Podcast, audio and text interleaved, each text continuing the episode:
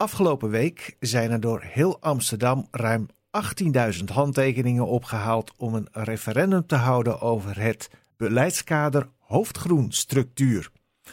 Nou, als zo'n ambtelijke term leidt tot 18.000 handtekeningen, dan moet er wel wat aan de hand zijn. En iemand die daar meer van weet is uh, Sylvia Vennis van de actiegroep Red Amsterdam Noord. En we hebben haar nu aan de telefoon. Mevrouw Vennis, welkom in de uitzending. Dank u wel. Uh, waarom een referendum? Um, nou, er uh, is eerst al door 30 mensen ingesproken. Of eigenlijk eerder hebben we, toen bleek dat er helemaal geen inspraak meer mogelijk was, hebben we bij de vergadering van de commissie ruimtelijke ordening erop aangedrongen dat er toch nog een inspraakavond kwam. Toen is er door 30 mensen ingesproken. Er zaten 100 mensen op de tribune. Er was een ongevraagd unaniem advies van de commissie uh, Stadsdeel Noord. En met al deze ehm, zorgen is toen niets gebeurd. En toen voelden wij ons wel gedwongen om het laatste redmiddel uh, aan te pakken. En dat was uh, ja, initiatief tot een referendum. Ja, maar het gaat dus over de, ik zal het woord nog een keer herhalen, het beleidskader hoofdgroenstructuur. Wat gaat Noord ervan merken op het moment dat ja, deze schoffering, die het dan eigenlijk misschien wel is, uh, wordt doorgevoerd? Want ja, wat gaan we er in de praktijk van merken? Dat uh, het tweederde van Noord is uh, in dit beleidskader aangewezen als bijzondere situatie.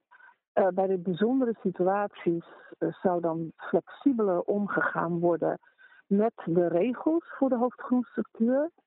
En ja, je kunt je grond maar één keer uitgeven. En als je dan uh, woningbouw als centraal probleem neemt. En dan denkt van nou, die, die groenopgave, daar kijk ik dan later wel naar, als eerst die huizen er maar staan. Dan gaat dat betekenen dat er dus veel te weinig groen in Noord gaat zijn voor het aantal huizen dat we dan hebben.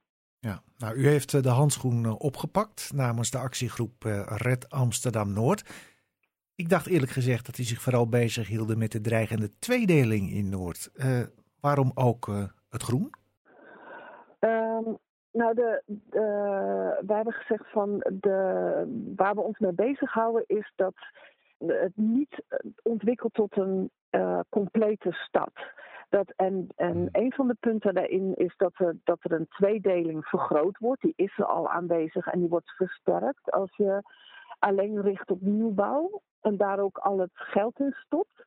Maar het wordt ook een incomplete stad omdat er niet voldoende groen is. Dus wij houden ons met uh, wel twaalf issues bezig van een ontwikkelende stad. Ja, u heeft nu 18.000 uh, handtekeningen weten te verzamelen door heel Amsterdam. Hè? Uh, hoe heeft u dat ja. klaargespeeld?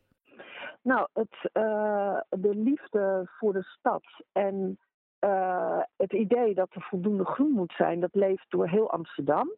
Het is inderdaad uh, een, een, initiatief van een stadsbreed team. Uh, dus niet en, alleen Red Amsterdam Noord? Nee, zeker niet. Zeker niet. En ook mm. zeker niet alleen Noord. Het is echt een stadsbreed team. Uh, dat, dat is een vergissing die ook in de Stopra gemaakt wordt, dat het alleen bij ons vandaan zou komen.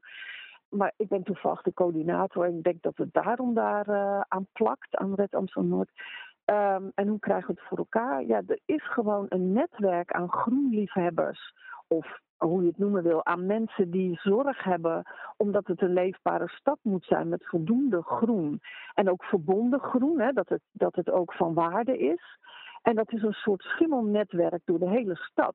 En op het moment dat het nodig is, zoals nu bij een initiatief voor een referendum, dan plopt dat omhoog als paddenstoelen.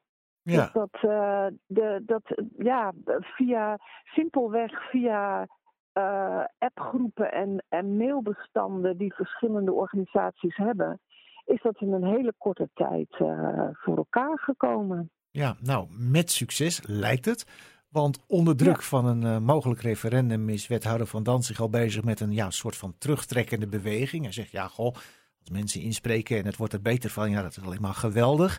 Uh, wilt u dat referendum dan toch door laten gaan? Of misschien Van Dans zich de tijd geven om op zijn schreden terug te keren?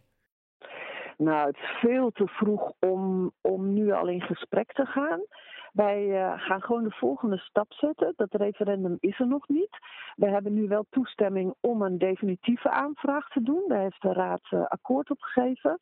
Dat betekent dat we opnieuw 10.000 handtekeningen moeten zien te krijgen. Uh, en dan kunnen, dan, als we dat halen binnen 10 weken, dan uh, kan er een referendum komen, komen. Wij verwachten dat we uh, daar wel overheen gaan, gezien de 18.000 die we eerder ja, hebben opgehaald. En als we een flink aantal uh, daar overheen hebben, ja, dan, dan kunnen we altijd nog kijken of we in gesprek gaan met, uh, met de verschillende partijen. Ja. En, uh, maar ja, voorlopig gaan we eerst maar even voor de volgende stap. Goed, mevrouw Vennis, dank u wel voor uw toelichting en nou, succes met de hele coördinatie en organisatie van de actie. Hartelijk dank.